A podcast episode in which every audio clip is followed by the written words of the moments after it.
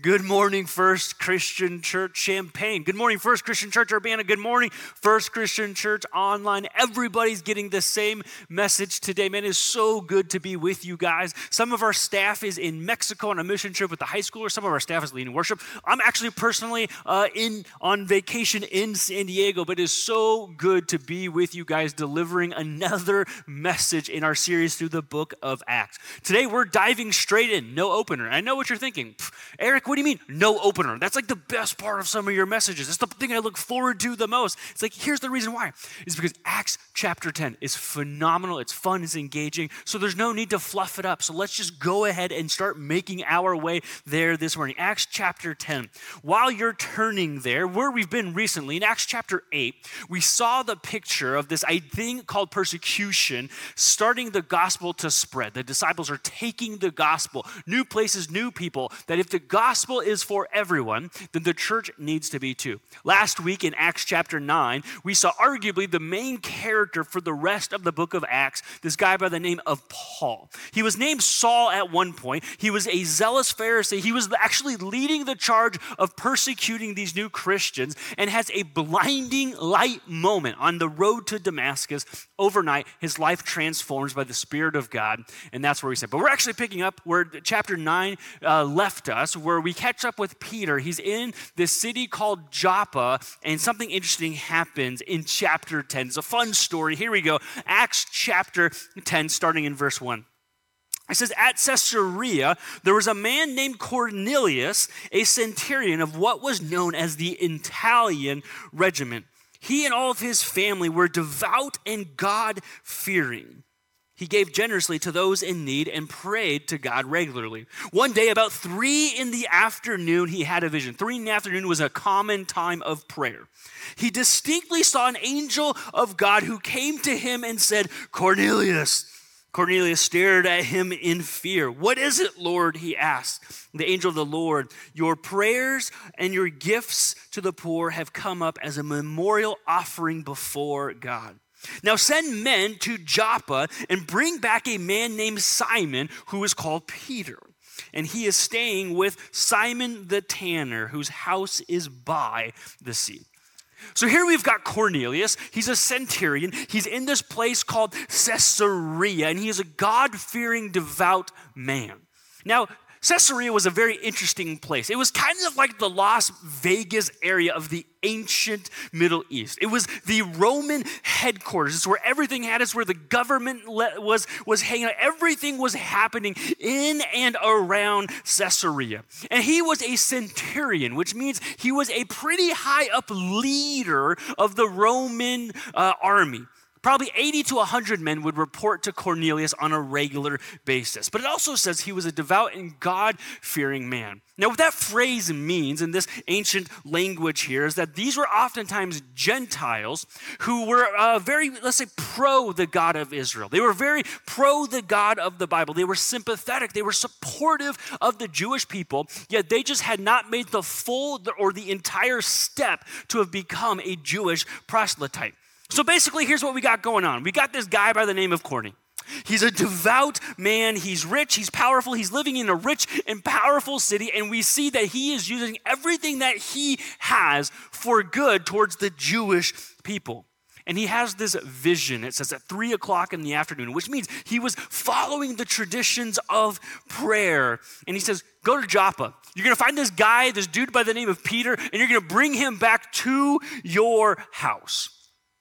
That's kind of a big deal to just kind of do that on a whim, is it not? He probably has no idea who Peter is. He probably thinks, I've, I've never really heard of this guy by the name Simon who goes by Peter. I don't know what he looks like. I don't know why he's going to come back to my house. I, I don't really know what this is, but he does it anyways. He obeys. It's because God is never confined to do things the way we would do things. That's why it's called faith. Cornelius, he has faith. He obeys. He sends men to find Peter. And this is where we pick it up back in verse 9 of chapter 10. It says this. It says, So about noon the following day, as they were on their journey and approaching the city, Peter went onto the roof to pray. He became hungry, which I don't know, I get hungry when I pray sometimes. Um, and he wanted something to eat. And while the meal was being prepared, he fell into a trance. He saw heaven open and something like a large sheet being let down to earth by its four corners. It contains all kinds of four footed animals as well as reptiles and birds. Then a voice told him, Get up, Peter, kill and eat. Surely not, Lord, Peter replied. I have never eaten anything impure or unclean. And the voice spoke to him a second time Do not call anything impure that God has made clean. This happened three times, and immediately the sheet was taken back up to heaven. So here's Peter. He's in Joppa because he was uh, doing this thing with this woman named Tabitha. Crazy story, chapter, end of chapter 9. Go check it out if you missed it. He says he goes up to the roof at noon because that was just a thing and a place that you went to pray. And he receives a vision of a sheet coming down from heaven with four corners. Now, it begs the question everything that Peter sees on that sheet was against the kosher menu of the time for the Orthodox Jewish people. You know, the kosher menu, things like you can't eat shellfish, you can't eat pigs, camels, reptiles, certain birds of prey, they all are not on the list. Well, why did they have a kosher menu to begin with? We don't really know. Some scholars say that, well, uh, it was a way for God's people to be kept and protected without them even knowing from certain animal born illnesses back then. Others say it was just as an act of pure obedience to see that God would say, you need to live different and set apart from the world around you. We don't really know, but we do know the symbolism of this vision. Four corners of the sheet representing the four corners of the earth, as if to say everything in this entire planet that God created, everything is now being restored. Don't you dare call something unclean that I have made clean, God says to Peter. It reminds us exactly of what Jesus says in Mark chapter 7 when he says, Is what comes out of a man that makes him unclean, not what goes in. Do not call anything unclean what God has made clean. This is a bold, this is a big, this is a monumental, messianic statement to say, because of Jesus, because of his work on the cross, there are no more distinctions of clean and unclean. There's no more distinctions of foods that you can eat and foods that you can't eat. And in the same way, there's no more distinctions of Jews, Gentiles, of common people, of saved, redeemed people. In the same manner, Peter's beginning to understand. And praise the Lord, too, because bacon is awesome. Let's just all agree that bacon is amazing. And Peter's beginning to realize oh, yeah, it's not my job to judge. It's not my job to determine or to decipher, so to speak, who is clean or what is clean or what is unclean. That's God's job because it's my job to obey. The story continues then in verse 19. We're picking back up here today. It says, So while Peter was still thinking about the vision, the Spirit said to him, Simon, three men are looking for you. Get up and go downstairs. Do not hesitate to go with them, for I have sent them. This is the three men that, that, that Cornelius would have sent to get, get Peter and take him back to Caesarea. This is when Peter went down and he said to the men, I am the one you are looking for. Why have you come? The men replied, We have come from Cornelius the centurion. He is a righteous and God fearing man who is respected by all the Jewish people. A holy angel told him to ask you to come to his house so that he could hear what you have to say. Then Peter invited the men into the house to be his guests. Skip with me to verse 27.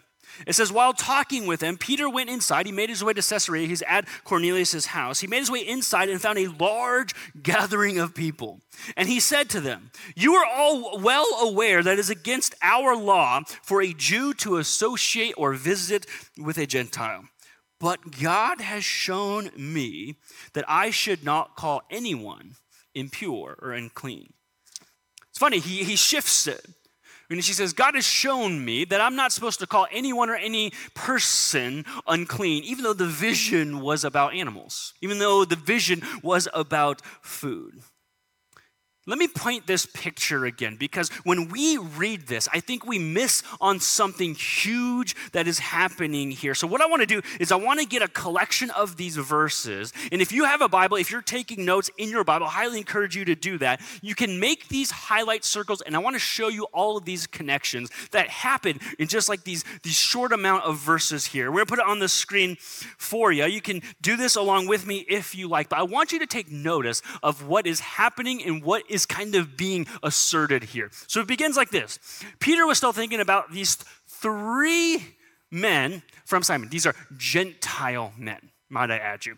And then it says, The men replied, We have come from Cornelius, the centurion, who's responsible to come to his house. You're going to go to Cornelius's house, a Gentile house, a what? They told him, a, uh, a, centurion. And then it says in verse 23 so Peter invited the men into his house to be his guest. Oh, but it continues in verse 25 as Peter entered entered the house of Cornelius, people met and fell. And then while talking with them, Peter went inside and found a large gathering of people. And he said to them, Eventually, it is unlawful to be associated or to visit with a Gentile. You see what's kind of happening here? You see the, the reoccurrences of all of these things? We've got Jews, we've got Gentiles, we've got them coming together, and we've got them going into one another's house over and over and over again.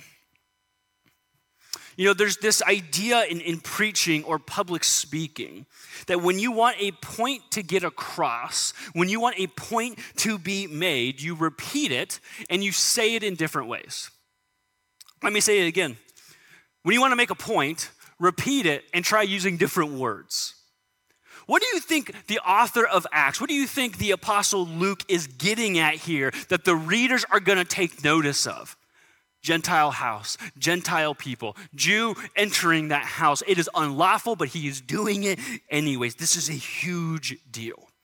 And the person being changed, the person being transformed in Acts chapter 10, this portion isn't just Cornelius isn't just the Gentiles, but it is also Peter. Love what Peter said in verse 28. He says, God has shown me, God has revealed to me something new, something different.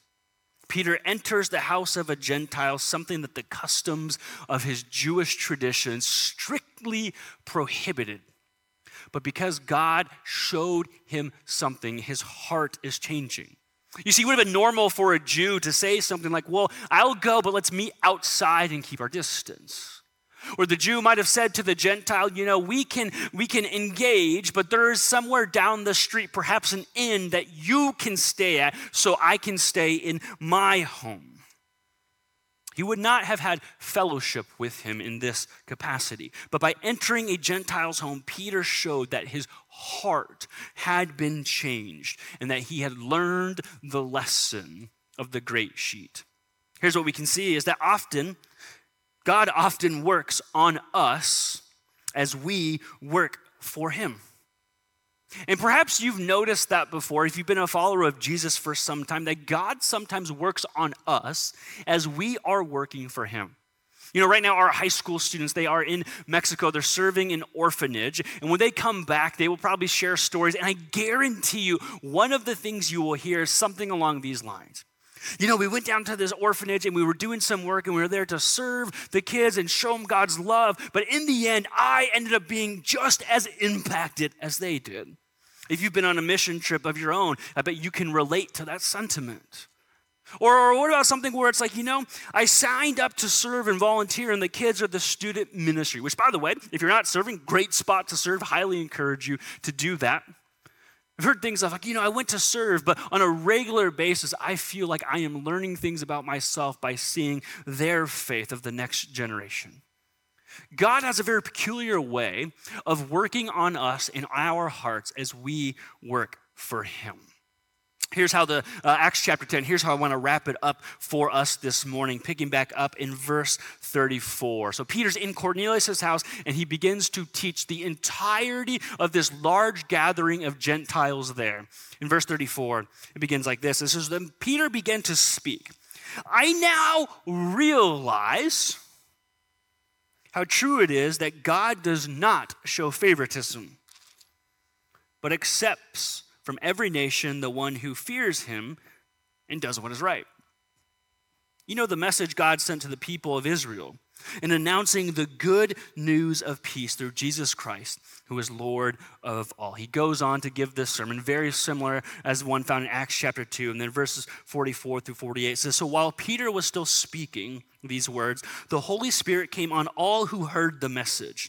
The circumcised believers who had come with Peter were astonished that the gift of the Holy Spirit had been poured out even on the Gentiles for they had heard them speaking in tongues and praising God. Notice what they're doing with that speaking in tongues there. They are praising God. That's what it is used for. This is then Peter said, Surely no one can stand in the way of their being baptized with water. They have received the Holy Spirit just as we have. So he ordered that they be baptized in the name of Jesus Christ. Then they asked Peter to stay with them for a few days. You know, what's the biggest plot twist of, of, of any movie of all time? What would you think if I asked you the question, like, hey, what was the biggest, like, whoa, or aha moment of your perhaps favorite movie or the biggest one that you can remember? And I think most people would probably say, you know what? Star Wars Episode 5. When they drop that big truth that Darth Vader is, in fact, Luke Skywalker's father. Like, that is arguably one of the biggest plot twists of all time. How about at the end of Fight Club? You know, we don't talk about Fight Club, but we're going to mention it right here. When you find out that Tyler Durden is actually the narrator the whole time.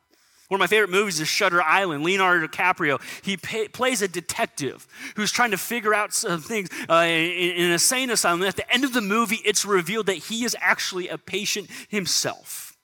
And what's always interesting about these big plot twists is that at some point, if you rewatch the movie, you can begin to piece together the foreshadowing.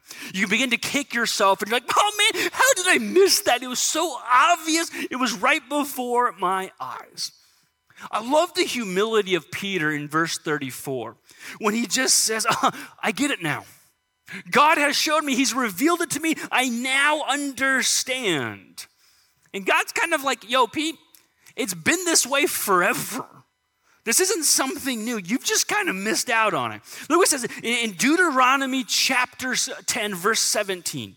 If you go all the way back to the Old Testament, you go into the Torah, Deuteronomy chapter 10, verse 17. This would have been something that Peter probably knew and memorized as a good Jewish boy. It says this It says, For the Lord your God, is God of gods and Lord of lords, the great God, mighty and awesome, who shows no partiality and accepts no brides. This has existed for centuries before Peter was even born, but he just gets the light bulb moment in the book of Acts. Oh, yeah, I get it now. And God's kind of like, yeah, Peter, that's not a plot twist. This has been my heart since all time, all creation. I wasn't kidding. I told you my plan. Now you're just starting to get it. And then it turns into Pentecost part two. Acts chapter 2, the story of Pentecost. Some people refer to the end of Acts chapter 10 as the Gentile Pentecost. So here is Peter. He's preaching, he's explaining the gospel. The Holy Spirit comes upon the Gentiles. Now they begin to speak in tongues and in the only manner of, of praising and worshiping God. 1 Corinthians chapter 14 there. And something similar breaks out as what broke out in Acts chapter 2. And if you were to take Peter's sermon in Acts chapter 2 and Peter's sermon in Acts chapter 10, and read them side by side, you're going to notice they're virtually the same. Sure, there's a couple things missing or there's a couple things that have changed, but more or less, the content in the context of Acts 2 sermon, Acts 10 sermon, they are the same. That's because it doesn't matter who you are, we all need the same sermon, so to speak, in order to receive our salvation in Jesus Christ. Jews back then, Gentiles back then, Jews today, Gentiles today, we all need the same sermon to receive salvation into Jesus Christ. And perhaps that's you today. Perhaps that's the sermon you need to hear today. The sermon that goes something a little bit like this Well, you know, God created everything to live in harmony and unity with Him, and then sin came in and it ruined that. And we've all fallen short of God's glory because of the original sin of Adam and Eve, in our sin, our choices, and it separates us from God. But because of God's great love for you, yes, you as an individual, and his love for every single person that has ever lived, and his great love for his creation, he sent himself. He sent his one and only Son to die on the cross after he lived a perfect life, died a death he did not deserve, died a death that we deserve to die, and took our place. And he was laid to rest on a grave after taking his final breath on a cross. And he rose triumphantly three days later, so that anyone who believes in him shall not perish, but have eternal life. That if you view yourself as the sinner that you and I are, if we view ourselves as the only way we are accepted, the only way in which we are made right with God is not our actions, but the actions of Jesus, we not only receive the gift of eternal life, but we receive the gift of the Spirit living inside of us. That was the message that Peter preached in Acts chapter 2. That was the message that Peter preached in Acts chapter 10. And that is the same message we preach today because it's the same message, always has been, always is, and always will be. And once we receive that message and we begin to live a transformed life by the blood of Christ, through the power of the Spirit living in us, we live changed lives. You see, Acts chapter 10 is amazing because we see one story about two separate men who are devoted to Jesus. They're devoted to God, and they live a life of faith in obedience because of that devotion. So, I want to pull on three quick things for us in this chapter about how a devoted life of faith might look like for us today. So, here's the first thing, and perhaps something that we could say we kind of learned from Cornelius along the way, and it's this it's that you don't have to understand everything about God in order to trust that He is working. Let me say that again. You don't have to understand everything about God in order to trust that He is working in your life. Think of Cornelius' vision. It's kind of insane. He's sitting there, it's the middle of the afternoon, he receives a vision and he says, Hey, Cornelius, go about like 30 miles and send some people to find some guy named Peter and bring him back to your house because he's got some things he needs to share with you. And Cornelius is like, Peter? Sounds kind of like a Jewish name. Is he even going to come into my house? And Cornelius just does it. You see, God is not required to do things the way we think he should. God is not required to act in the manner that we would say, This is how I would act. The prophet Isaiah reminds us in, in Isaiah chapter 55, verse 8 My thoughts are not your thoughts, my ways are not your ways, declares the Lord. You don't under, have to understand how something works in order to trust it. Let me give you an example. Um, at some point in time, there was a thing called a fax machine. Now, I'm going to be honest with you, I've never even used a fax machine. But imagine the first time the first fax became a thing. Someone goes, okay, hold on, you mean to tell me that we've got this piece of paper and we're going to put it into this machine and type in a phone number. And someone miles, tens of miles, hundreds of miles, thousands of miles away is going to get that same piece of paper. What we wrote on it, like minutes from now, how does it work? Why this number? Why not that number? How does the information get there? Are there little like minions in the sky making it all that happen? And like, no, you just trust it. And they show you and it works. I know it's true of my life. And perhaps it might be true of yours, especially in my faith journey with Jesus, is that more often than not, I'm not asked to understand what God wants of me. I'm asked to be obedient in faith to trust and believe and know that He is working, even though I might not fully understand what He is doing behind the scenes. Here's the second thing. We kind of learned this from, from Peter, if you will. The second thing is that God uses imperfect people. God uses imperfect people all the time. It's his only option, so he's kind of out of choices when it comes down to that. But let me tell you that you don't have to be perfect in order for God to use you. You don't have to be perfect in order for God to move in you. You don't have to even be perfect for God to love you, to welcome you into his family. You see, we do not receive faith as a result of our work, but we work as a result of our faith. You know, one of my favorite ways to, to describe what that, that kind of that dichotomy is like is like an allowance. You know, why does someone get an allowance in life today or ever? More often than not, it's because you belong to a family. Mom and dad say, Well, you're a kid. We love you. Here's some money. We want to teach you responsibilities. And sometimes you got to work for that allowance. Sometimes the allowance is just given. But the only reason you get that allowance in the first place is because of the love of that parent who's welcomed you into that family.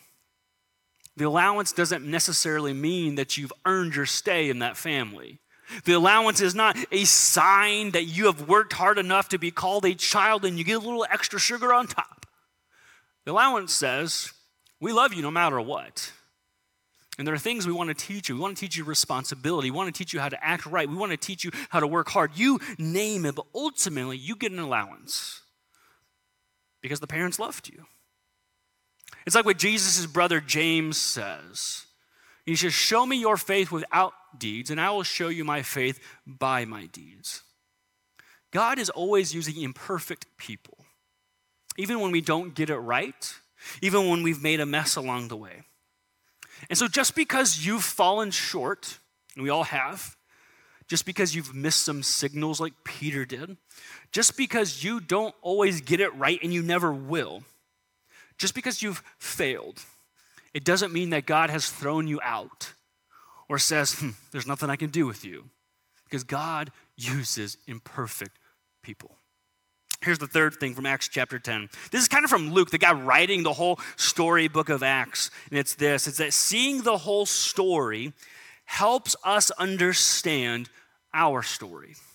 That when we can take a step back and we can see the entire story of Scripture unfolding, it's easier for perhaps the people reading it to see, like, oh, I get it. I see how that person fits in. I see how their story it puts on display God's majesty or God's glory. You see, when we stand back some 2,000 years later, we can think, hmm, how did Peter miss this?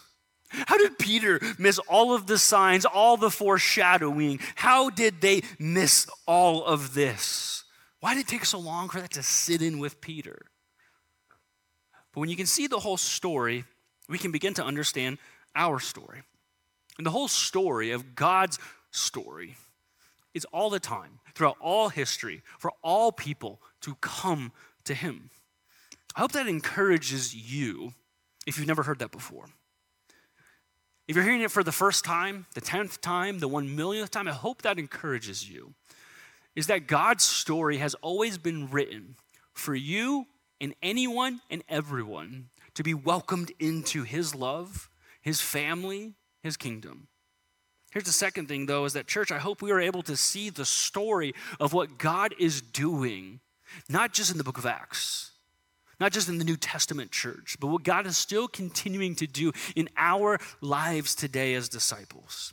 From the beginning of creation all the way till this very moment, God's story is playing out in a way in which your story fits into it. You might not know it, you might not see it, you might not have all of the pieces yet, but seeing the whole story of God's love and grace and redemption and gospel and mercy and justice and, and all of the things coming together, that your story can probably start to make sense as well too. Because God is always working on behalf of his story and in the lives of his disciples. I want to close this morning's message by reading this part of Romans chapter 8. Would you follow along with me as we read Romans 8, 26 through 30? The Apostle Paul says, In the same way, the Spirit helps us in our weakness. We do not, not know what we ought to pray for, but the Spirit Himself intercedes for us through wordless groans. And he who searches our hearts knows the minds of the Spirit, because the Spirit intercedes for God's people in accordance of the will of God. And we know that in all things, God works for the good of those who love him, who have been called according to his purpose. For those God foreknew, he also predestined to be conformed to the image of his Son, that he might be the firstborn among many brothers and sisters. And those he predestined, he also called. And those he called, he also justified. And those he justified, he also glorified. What does it mean to be a devout person? What does it mean to be like Cornelius? What does it mean to be like Peter? It's to know God's story and how we all fit into it. Would you pray with me this morning? Lord, we thank you for your word. We thank you for your truth. We thank you for your spirit led direction in the book of Acts. Lord, may we surrender anything to you this morning that is holding us back. May we receive your forgiveness in the areas in which we need to see it, to know it, to feel it. And Lord, may you bless us as we continue to worship you today, this week, this month, this year. Lord, may we be devoted to the point of obedience in our faith to you because we know you are working and we know your story, how it works out for our good. It's your name that we pray.